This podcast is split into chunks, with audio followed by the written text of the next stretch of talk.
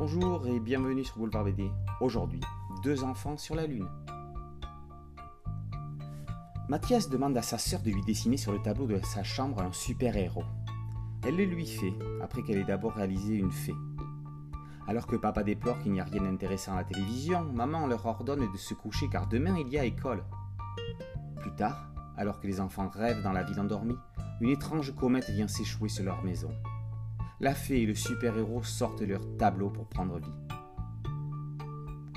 Avec deux enfants sur la Lune, Stanislas signe un récit enchanteur qui a le bon goût des préoccupations des enfants des années 50-60. C'est innocent, ça fait du bien. Les personnages dessinés qui ont pris vie proposent aux enfants de réaliser un vœu. Ils font des choix timides, alors la fée et le super-héros leur proposent d'aller sur la Lune. Comme pour Little Nemo, l'aventure est au pied du lit.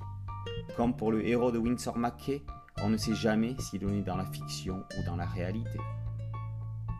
Les couleurs bleu nuit de Chantal Thomas, jusqu'au lettrage du même ton, embarquent dans les étoiles. On a même l'illusion de voir la lune de Méliès avec la fusée dans l'œil. Mais ce n'est pas elle.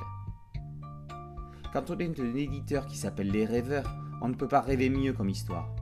Après une première parution en 2007 chez Thierry Magnier, la poésie dessinée est rééditée 14 ans plus tard, à un moment où plus d'un enfant et plus d'un de leurs parents a besoin de rêver.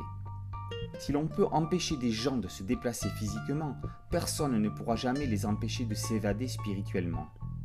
Lire un livre, c'est voyager dans l'espace et dans le temps. Stanislas est le conducteur d'une telle excursion. Cerise sur le gâteau, ou plutôt étage sur la fusée, avec un minimum d'adresse, une paire de ciseaux et un tube de colle, chaque lecteur pourra construire sa fusée et ainsi partir sur la Lune. La maquette est incluse.